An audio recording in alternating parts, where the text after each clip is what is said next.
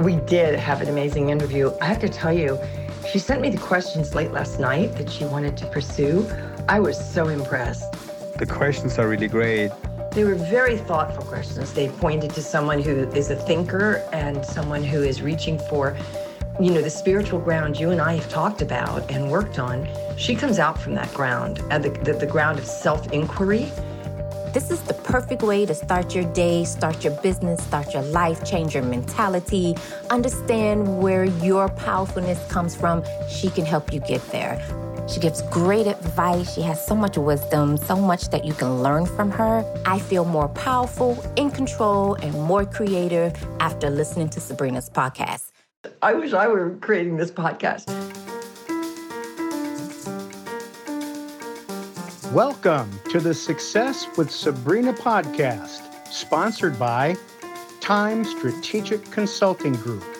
Hear from successful businessmen and businesswomen and how they became successful, sharing tips and techniques with you to foster change and build success with ease and flow, helping you overcome your toughest trials and biggest challenges to finally go for it and make money and create the epic life that you deserve. To get more information about our consulting, public speaking, and business success membership club, go to www.timestrategic.com. Welcome to Success with Sabrina podcast. I am so excited to have as special guest today, JP Morgan. He is a personal development coach and founder of JP Morgan Creating.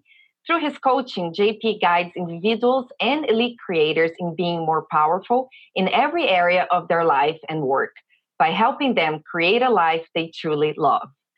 Now, JP, thank you so much for being on the show today. And you're so welcome. I'm wondering, because being a coach, how did that come about?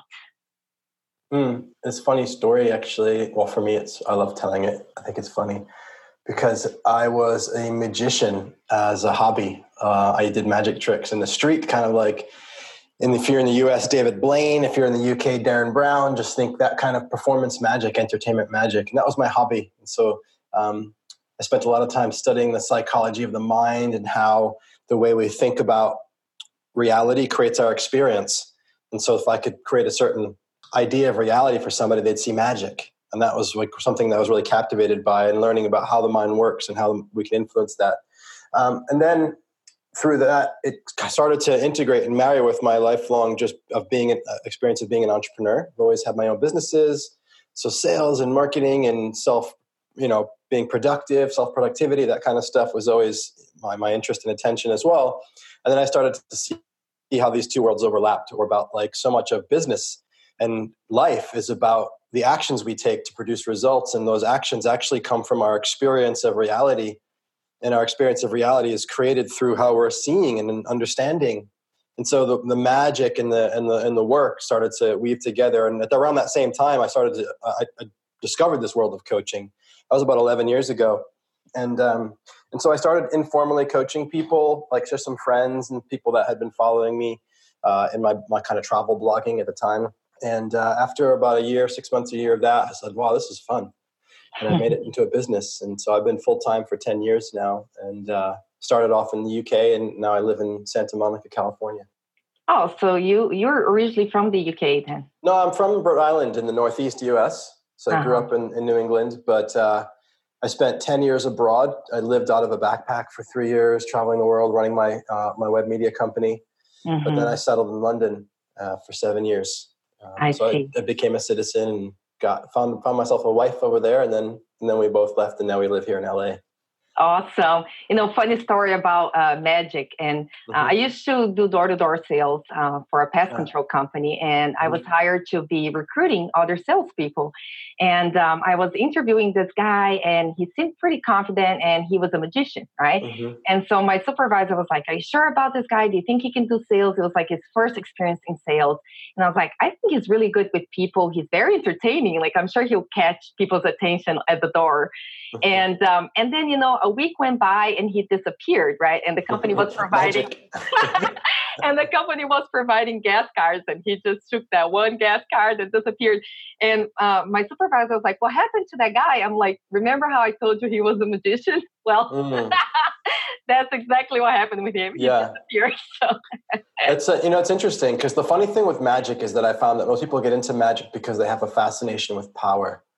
And there's light and dark in it. A lot of the magicians that I met, and to some degree myself included, there's a feeling of not being powerful. And if I could just learn how to control somebody's mind and make them see something, that gives me a sense of power. And power has been really one of the core shadows and seekings that in my life, like feeling not powerful from a young kid, being shorter. My dad was 6'6". His name was John too. So I was Little John, he was Big John. So I had like this desire to be more powerful.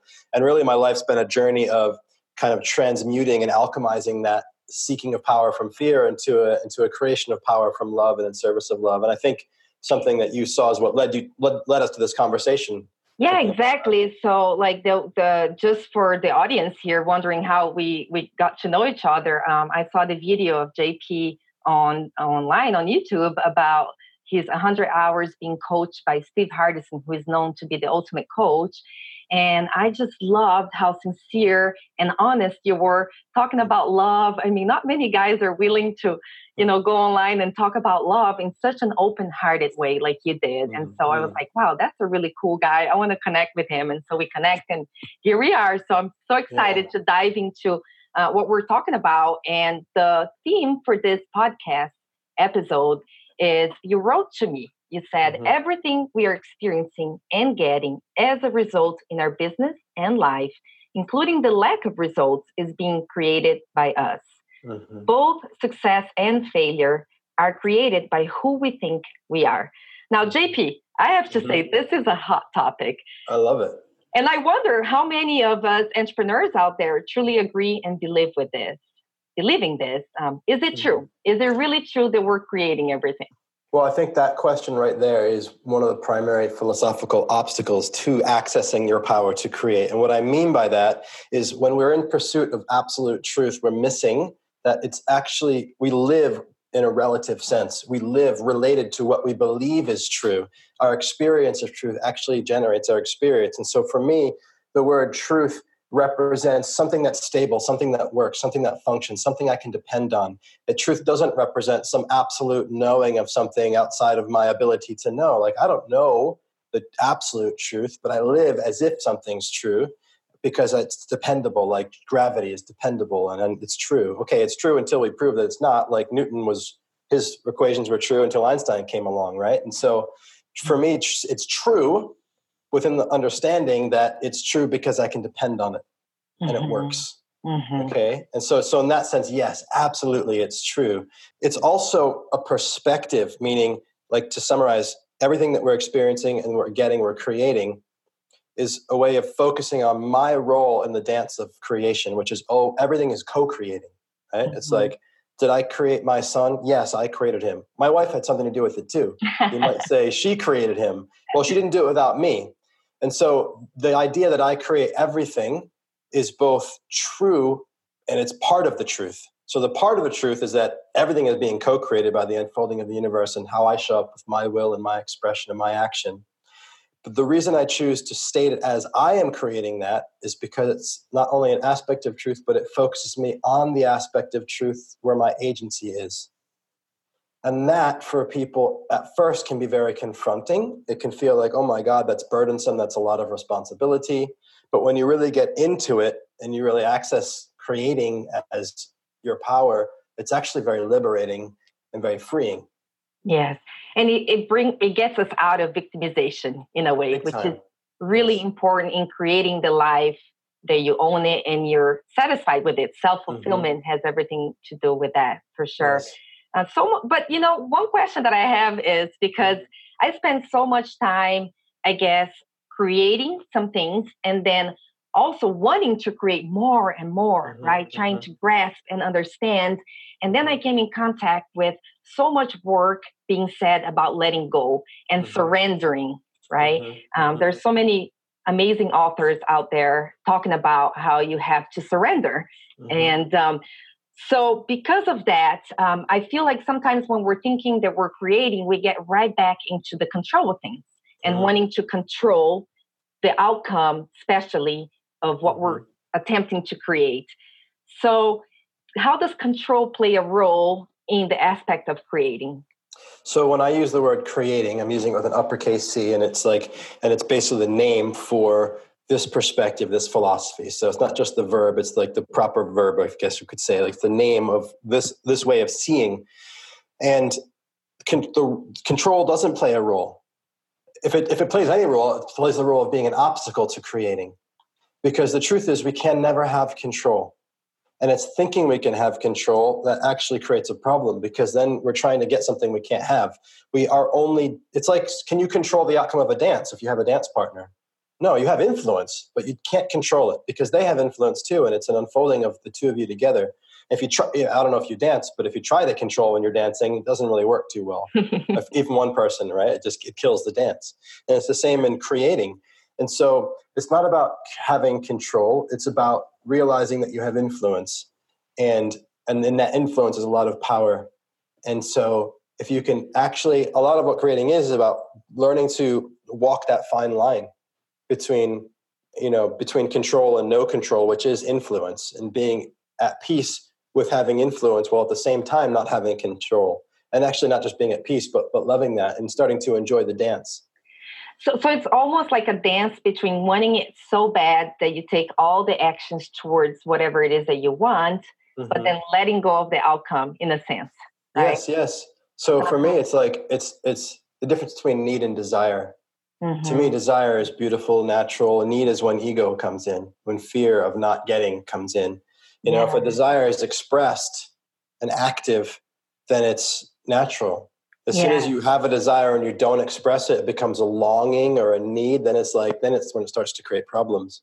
Yeah, it brings me back to the story that I heard about Oprah once, that she wanted that role in the movie Color Purple so badly.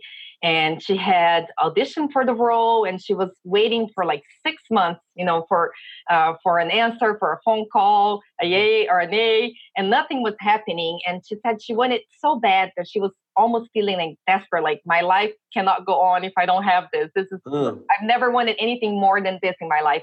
And then finally, one day she just came to terms. She's like, you know what? I guess I'll be all right. Like it's something that I really wanted, but I'm going to be all right if it doesn't happen. And that night she got a phone call and she got the role. Yeah. I mean, the more and more time that goes by, the more I actually am finding belief in myself, believing in it working at some level, even beyond what we can explain. Like literally it's like some kind of energetic level, whereas the moment I let go of it in my heart, like the universe moves, things shift, possibilities open, Yes. It's magical. And it is magical. I love that. Yes. And what caught my attention when I was reading what you wrote is you said, when you mentioned that who we think we are. So are you suggesting that we're something different than who we think we are? Well, yes and no. I don't mean that who we think we are is wrong. I'm just saying that our thoughts about who we are, which you could call our identity, is instrumental in how we behave, how we act, how we perceive people and our partners and everybody in the world. Like who we think we are creates our experience. And who we think we're not creates our experience too. And when I say who we think we are, I use that as a catch-all for like our worldview, our opinion of things, our expectations. That's all part of who we think we are. And so, yeah, of course, there's parts of most of who we think we are is unconscious to us, right?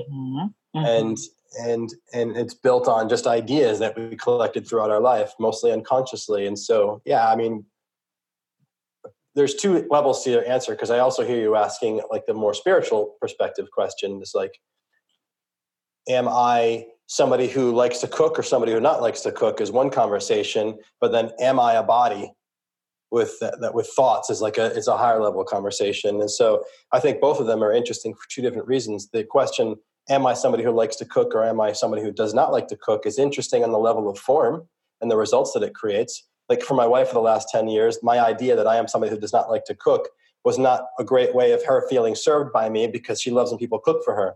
Mm-hmm. But now the year of 2020 for me is the year of cooking. I'm cultivating the idea that I am a cook. I'm a chef. I love to cook. And what that's doing is it's creating a new form of relating and a new way of experiencing life in my home with my wife.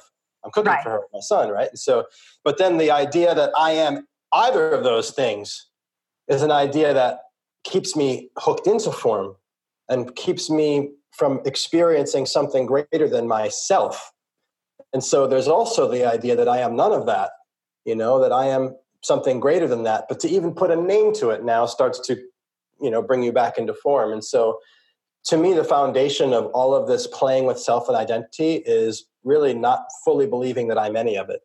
Mm-hmm. When I can fully experience, and I can't even name what I am, because at that point there's no more I. Mm-hmm. But when I can experience that all this thinking and all this identity is just an illusion and just a story, and that usually occurs maybe when I'm out in nature, in the ecstasy of making love, in a deep meditation and stillness, when you kind of have that existential awakening, you know, where you're like, wait a minute, this, none of this, you're not even thinking it, but you're experiencing all of that as just activity. To me, that's the deepest experience of truth. And to me, that's not like where I want to stay. I want to dance between that and form, because I'm in this life for a period of time. So I'm interested in making something beautiful of the form, while at the same time having that access to knowing that I'm none of it. Yes, I love that. Conceptual, but that is beautiful. It brings me also to the thought of who we think others are in our life, right? And when we put them in that box, there's no room for change, right? Mm. So it's exciting to be not just open with yourself, but open with others that are surrounding us in our relationships. For sure. I love that. So since there is a sense of openness to who we are and our identity, how do we go about letting go of the things that don't serve us anymore and creating a new sense of identity that resonates more with who we want to become, I guess? So that's a great question. And I love the phrase you're using, letting go. I'm a big fan of the work of Michael Singer. The Untethered Soul is a great book. Yeah. And, you know, letting go is the phrase that he uses. And sometimes that phrase is enough, like just the idea of letting go. But you have to know what it is you're letting go of. So the first step is like, what is the idea of who I am? The idea that I don't like to cook, I held on to my whole life. Like, it's just not my thing. I like to cook. That's an idea. But I've let that idea go. And sometimes it's as simple as seeing the idea and realizing that it keeps showing up in my psyche and in my language and my speaking because I'm holding on to it as true. That's just, I'm choosing every time I speak it to agree with the thought and carry it forward. Mm-hmm. And so I use like the idea, like, you know, you ever go on water skiing where it's like, if you fall in the water and you're holding onto the rope, it's like you're drowning. It's just let go of the rope. It's like, oh yeah, I know I'm supposed to, but you just have to do it. So you just let go of that idea. And it's like, okay, now there's a space. Now maybe I'm not somebody who doesn't like to cook, and I let go. And other times, to me, the words letting go, the idea of letting go, is hard because while we can intellectually see that it might be useful to not agree with that or believe that anymore, there's still an emotional involvement in it that's overwhelming and takes us out of our agency to just intellectually choose to not hold on to something. And for me, what I've found, the two tools I would say that I've found to be most useful in letting go when it's emotionally difficult are the tool of forgiveness, which has a long history in all the religious traditions, and a tool by a woman named Byron Katie called The Work. Yes, so I'm familiar with that. Familiar with The Work. So yeah, I mean, if anybody listening isn't, you can go to thework.com. It's all free. She teaches you how to do it. Her book, Loving What Is fantastic, especially the original audiobook. But so I won't say too much about that process, but it's a journaling process, a meditative process that helps you let go of an idea or belief. But for me, forgiveness, so I kind of use them half and half, just feeling into what everyone's accessible to me at that moment. But for me, forgiveness is, it's just a way of experiencing letting go. It helps me to find my agency. And the way I find my ability to forgive is through remembering a person's innocence. So if in order for me to forgive my wife for something, if she says something to me and it hurts, and if I can remember that she's innocent, then I can forgive her. And so how do I do that?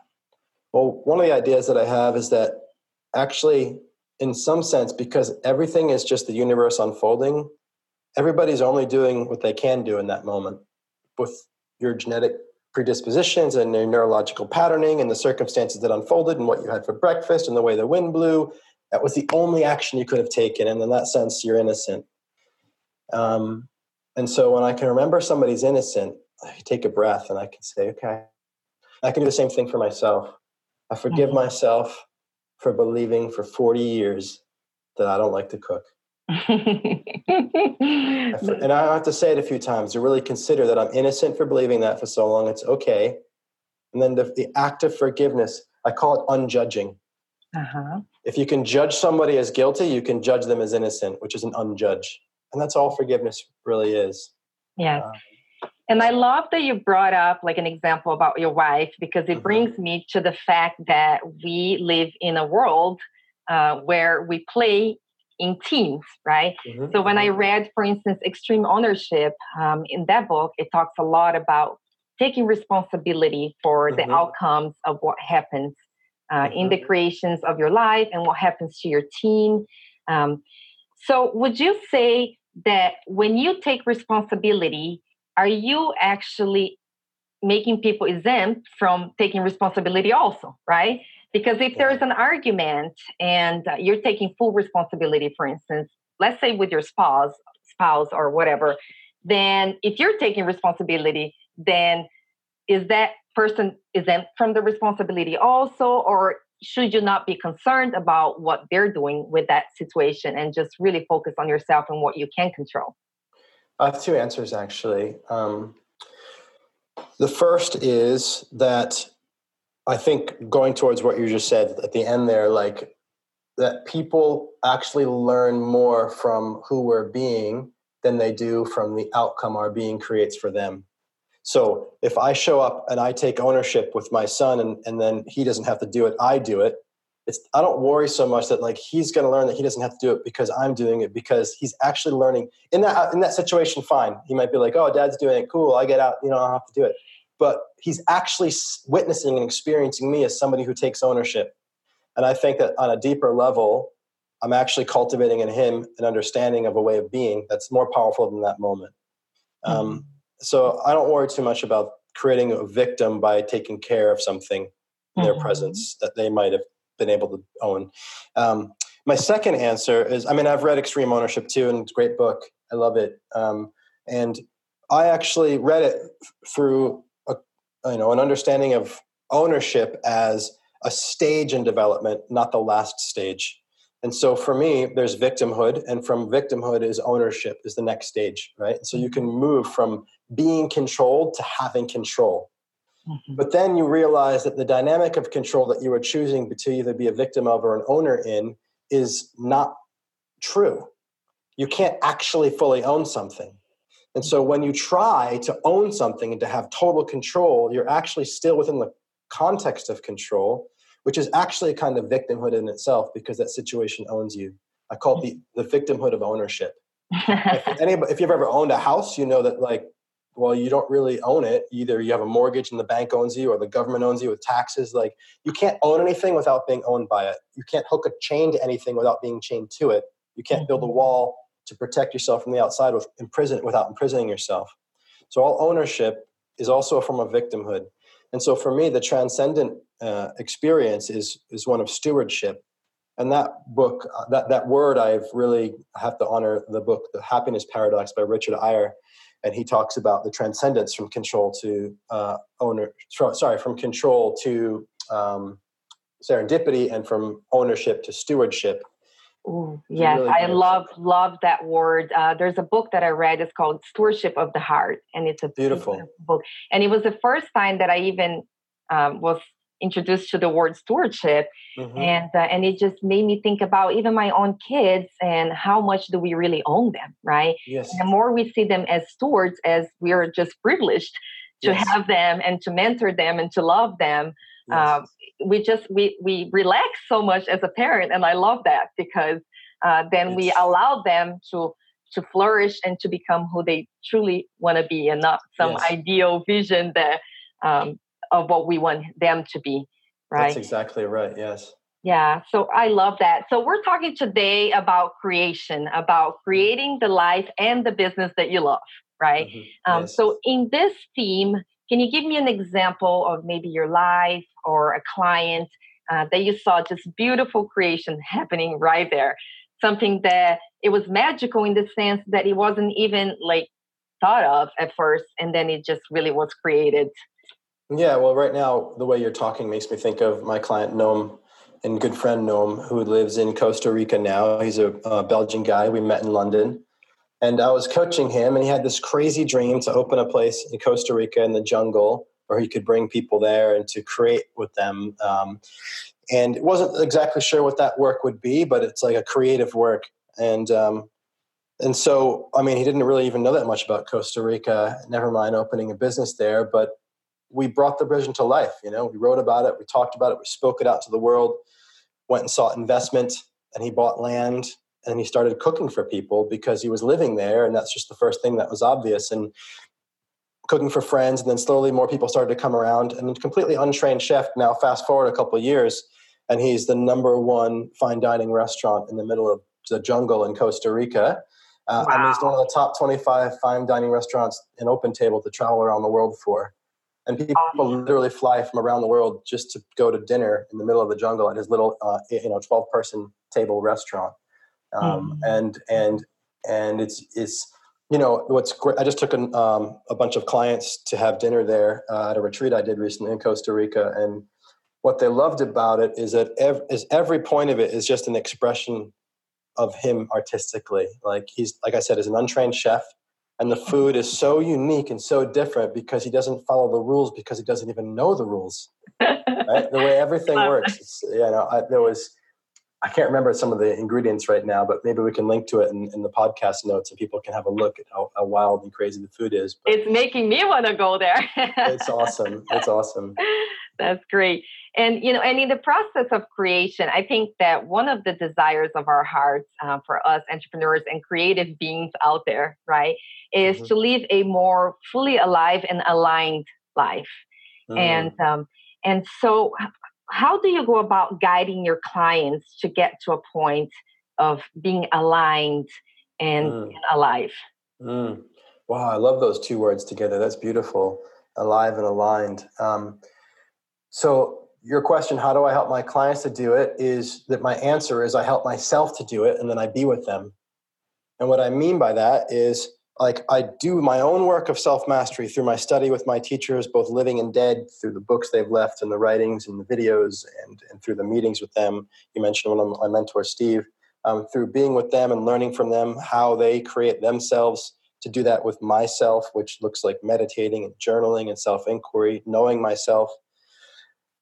One of my highest values is honesty, and taking that and orienting it inwards. Like, how can I be more honest with what I'm experiencing right now, what I'm feeling, what I'm thinking, going in, always looking for incoherence and lack of alignment internally.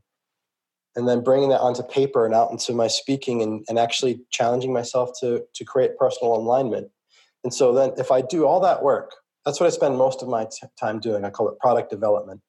Because in my business, I am the product. If I just do that, and then I just be with a person.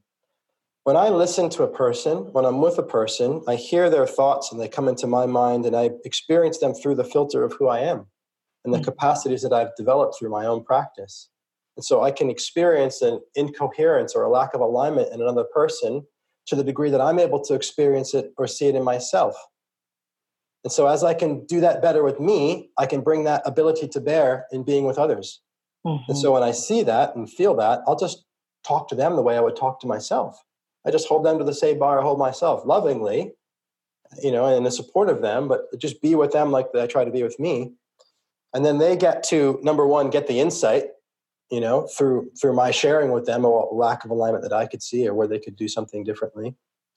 But they also increase their capacity to know where they're out of alignment, right? Because the conversation that we have starts to become the conversation they have with themselves. Yes, if they let it in, for sure. Yes. Well, if they let it in, absolutely. There needs to be an openness and a willingness. And the self-mastery that you're talking about, because we all have different areas of our lives, relationship, business, and What is your take on, like if a person has desires and aspirations in different areas of their lives, and let's say business is not where they want it to be, and relationship is not where they want it to be, what do you suggest they start fixing first, or working on, or being more present with, or whatever it is that you want to call it? Does this usually happen in all areas of our lives simultaneously, or does it happen in one area and then it reflects on the others? Like, what's your take on that? I think all the area, you know, we're a whole human being. So if we're not happy in one area, it affects others. If my sex life sucks, then it's hard to make money. Like it's just true. It's just how it works. Right. For me anyway. And so I would go, it's not like this is the right area. I would pick the area with the person in front of me that hurts most. Like what's keeping them up at night the most right now? If it's money, then let's create some relief there.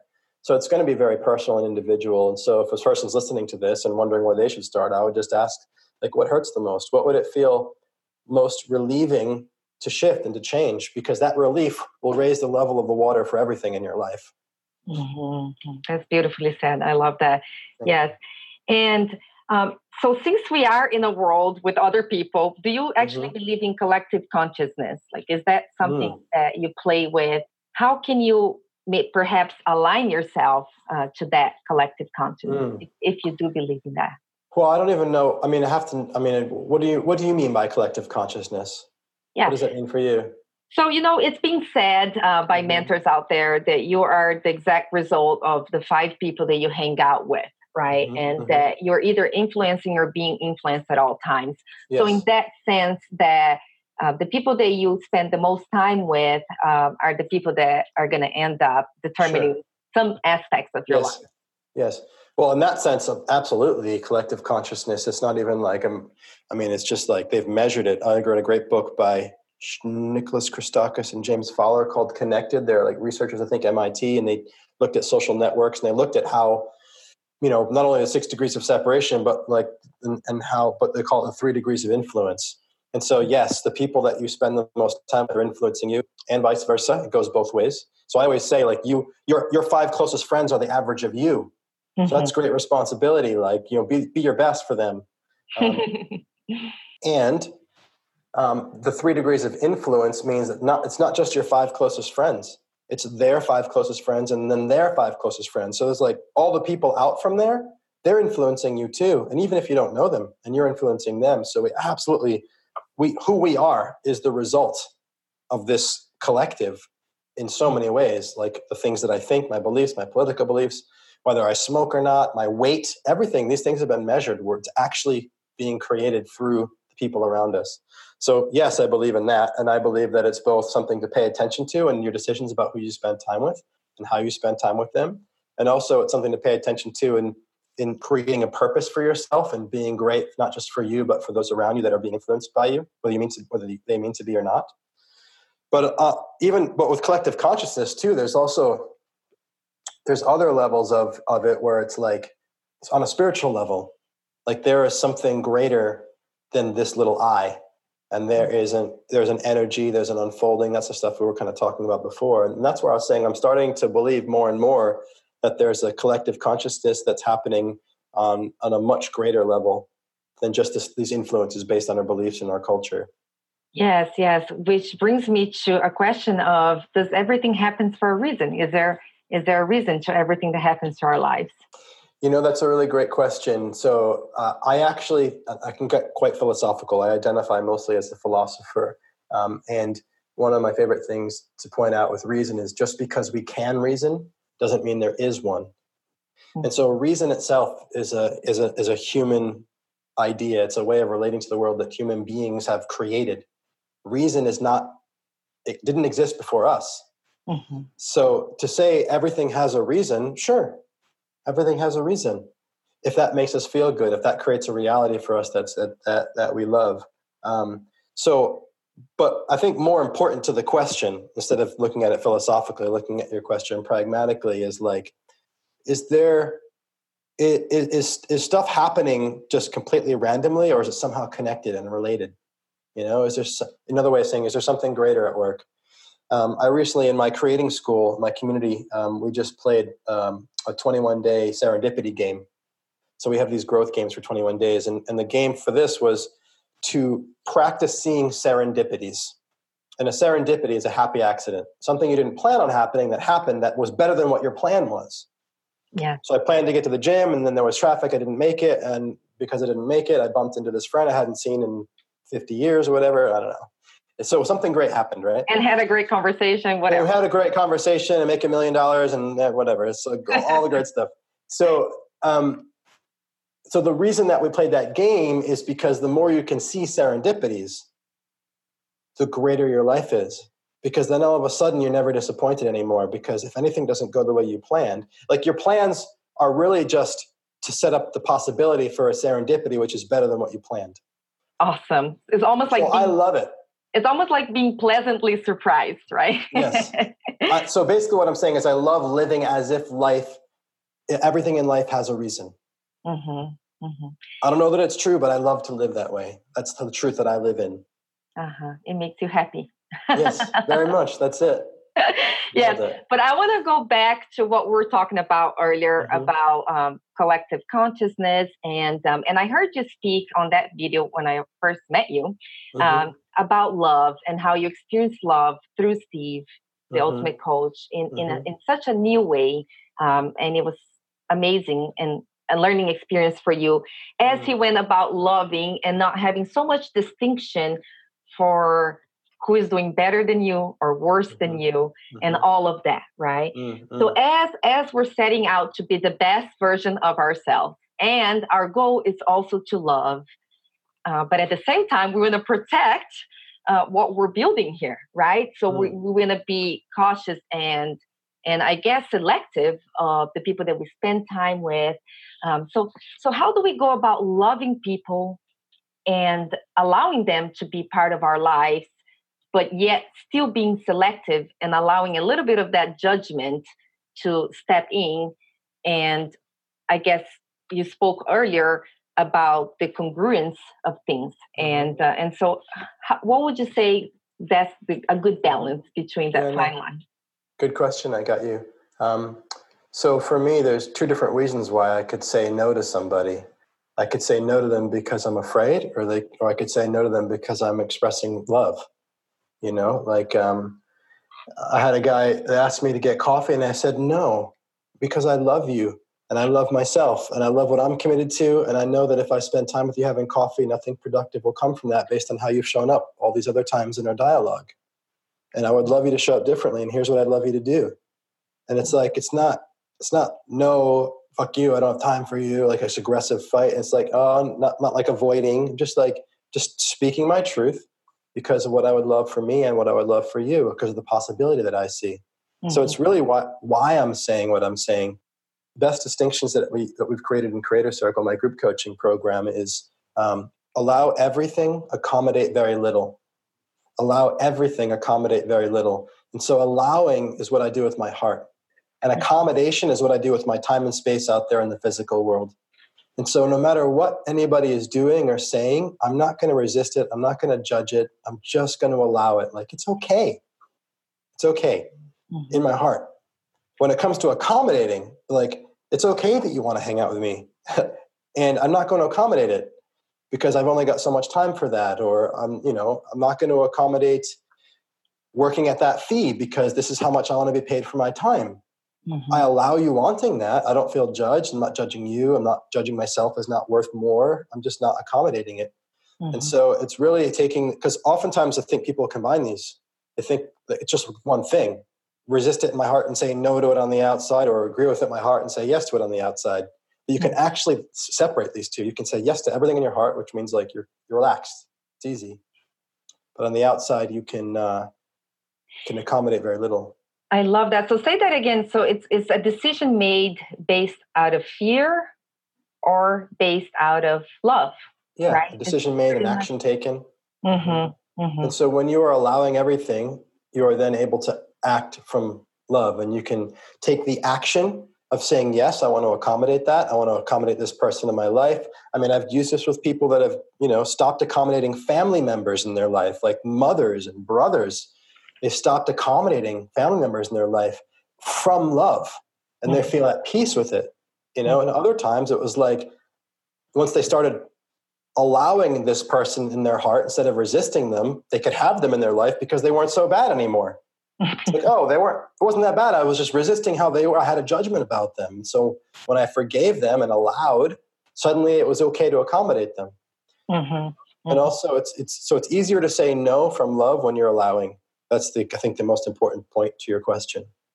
Yeah, that's very interesting. Yeah. So going back to creating the life that we truly love, mm-hmm. how important is to have a vision? So I get it. Like, we're being very philosophical here on this episode. Mm-hmm. I hope that the philosophers out there are going to appreciate it. And the ones that like more pragmatic stuff, maybe we can get you back on here at another episode where we really give some tips and techniques and tricks to people on how to change their lives. But I love that we're actually really working on the mindset, because it starts there. It's the highest leverage. Yeah. Yeah, exactly. So in the creation of the life that we truly love, sometimes having a vision is helpful, right? Mm-hmm. What's your take on that? Is that like you got to have a vision? I mean, there's no got to in me. There's no have to, there's no got to, there's no need to, there's no should, there's no must.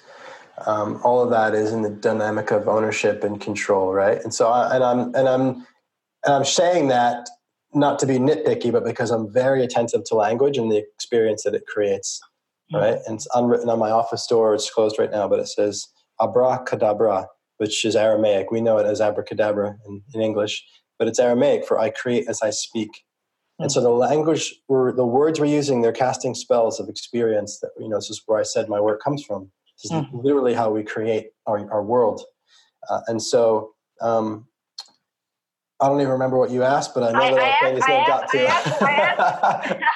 It just, you got stuck there, right? There you go. We could let it out. I got stuck there. It's just like, to me, that was even more important than the question. And but now the question's important. Now the question's important. So the question was about having a vision. And yes. You want to have a vision then, or there's no should. No should. So don't shit on yourself. How are we going to rephrase? Yeah. I'm going to let you ask yourself this question. I'm ready. Would it be useful to have a vision? There you go. Perfect. Yeah. Now, to me, it's very useful to be able to see what I want to create.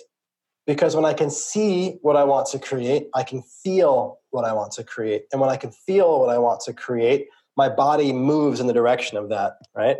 So it's like there's the idea, then there's seeing it, and there's feeling it, and then I actually can live and be an expression of that thing now. So for me, it's very important. I just don't know that it's necessary. I mean, there's people that create from flow and they shoot from the hip and things unfold. And do they not have a vision? I don't know. It's tough to say. Maybe they do. They just don't realize it because they're just operating so present to that possibility. And maybe the vision's unfolding as they're creating. I don't know, but I love to imagine, use my imagination. I love the process of Walt Disney, Imagineering, just freely imagine, go on a walk, sit and meditate, whatever, and then write stuff down and capture it, even if it's kind of messy, and then kind of, clean it up and make it something clear and solid, then bring it to life. And I love that you went there actually, because I think it sets people free from this idea that they're not good enough if they don't have a vision. Because sometimes that vision is not that clear, right? Right. Oh, absolutely, yeah. Especially when you're creating a life, a path that has never been done before, right? And so there's a lot of anxiety that comes, I feel, from people sometimes when they're so stuck with like, I got to know where I'm going, otherwise I won't know where I end up . I love that you pointed that out, because if you had said, do we need a clear vision? I wouldn't have even gone down the need, got to, have to. I would have just been like, no, because the vision's never clear at the beginning. Like all I need, if I'm in like the middle of the darkness, all I need is like a little tiny speck of starlight in the distance. Mm-hmm. And if I move towards that, every step that I take, it gets a little bit brighter. Mm-hmm. Or if I'm in the fog, every step that I just have a little bit of just some sense of which direction do I go. And then move towards that. The movement actually creates clarity. It lifts the fog. Mm-hmm. And so you definitely don't need a clear vision. You just need some sense of a vision that can give you direction to get you to move. The only point of a vision is to get you into action. Uh-huh. It's going to change. You'll never end up where you thought you would. Never. Because life is happening. Yes, absolutely. Yeah. And so just to end our amazing session here. I could talk for you for hours, but I do want to touch a little bit more about love, because I think that this is something that it's a conversation that needs to happen more often, I think. Mm. And if you could share with us all the journey towards love, and maybe go back to a little bit what you learned from Stephen and how you were able to come to terms in your own life in this journey towards love. And does that mean that that makes you a more sensitive guy? Like, is that? I don't know. Does it make me more sensitive guy to be more loving? I guess it does, because... You know, because there's a sense of like, you know, this, I think that, you know, guys, especially, you know, we're all raised with cultural influences. And there's this thing about, you know, I remember I was in session with one of my clients, and he was a man, and, you know, and he said something, and it just like, to me, it was like, wow, you know, there's that.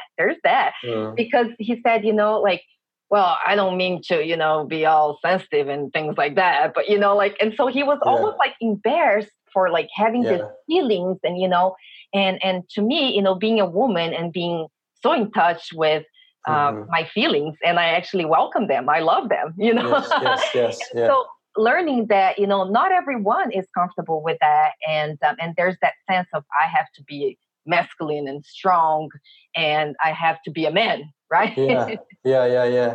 Well, look, I guess right now what I'm seeing is that actually I have to go back to my father. You know, my dad's dad, he was in the Navy, in the war, a gunner on the warship in World War II, and like, you know, just a classic guy from that era. And he didn't tell my father that he loved him until he was on his deathbed in his 60s for the first time. And my dad made a decision consciously that he was going to tell me he loved me every day from the day I was born, and he always has. You know, growing up, my dad's a big dude. He was a cop, 6'6", you know, huge guy, very macho, but also I think he made a decision to be more in touch with his emotions than maybe his dad was, and so I grew up with a dad that, you know, I saw cry, and he never really shamed me for having emotional experiences, and so I was lucky in that sense, and you know, I've since cultivated that and developed that. I had a mother that loved unconditionally. I can't think of a time in my life where she put a condition on her love. I grew up watching Mr. Rogers every day, which was a huge influence on my life, Fred Rogers. And so I've had some lucky experiences growing up, you know. But certainly since, I think, you know, I mentioned in the beginning, my whole life's been a pursuit of power. It's also been the pursuit of unconditional love, and the fear aspect of like, I want to be loved without conditions, when realizing that I can have that by loving unconditionally and learning to give that love, and I can love myself. And so I've certainly been, over the years, becoming more and more in touch with love. But I got a lucky start, and, you know, I'm very consciously aware that it's not, my experience isn't like most men, and I end up in lots of conversations with men. I had a client here recently, and I was just teaching him how to cry like a man, right? It's like, wait, what does that mean? It's like, that's a contradiction. No, cry like a man. Like, keep your shoulders back, keep your chin up, don't collapse, take a deep breath, and let the tears stream down your face. There's actually nothing more powerful and strong than a man who's willing to let his emotions pour out of his eyes, to let himself sob, and at the same time to keep his shoulders back and his chin up. It says, like, I'm crying, and that's okay, and I can handle it. Yeah. Right? Which is different than total collapse, or different than just trying to hold it all back and hide. It's like an internal fear or flight response. Yeah, and I love that you said that, because, you know, crying like a man should also be learned by women. You know, because also I think, you know, letting go of the drama, right? Because as much as the man tries to suppress those feelings, and, you know, learning to cry like a man, you know, keep your shoulders up and your head up, and, you know, it's up right now, but welcome these feelings, because, you know, we're going to get through this, right? The same thing is with the women, you know, maybe to, you know, let go of all of that drama that comes with the emotions, right? And just like let the feeling, you know, the wave of the feeling come in and out without creating so much of a show, right? Yeah. I'll leave that work to you right now. I think that, you know, in my best work is in helping, I think, more of it to be expressed. You know, we can worry about containing it later.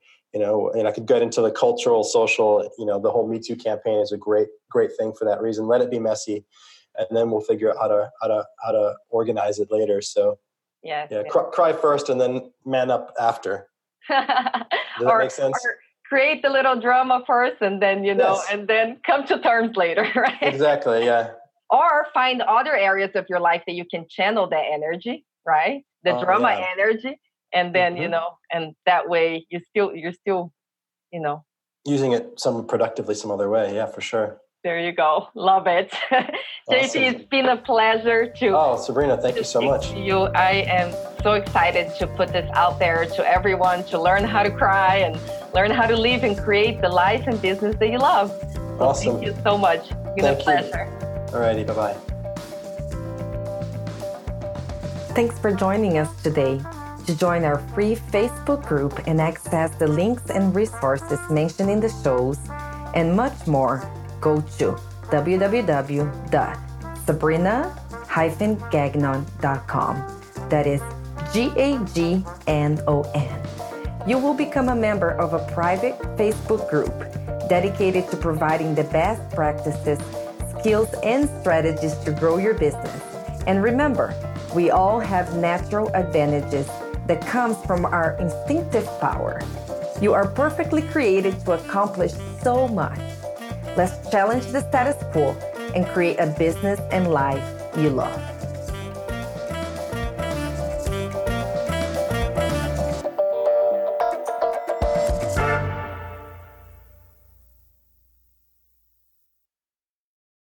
This podcast is a part of the C-Suite Radio Network.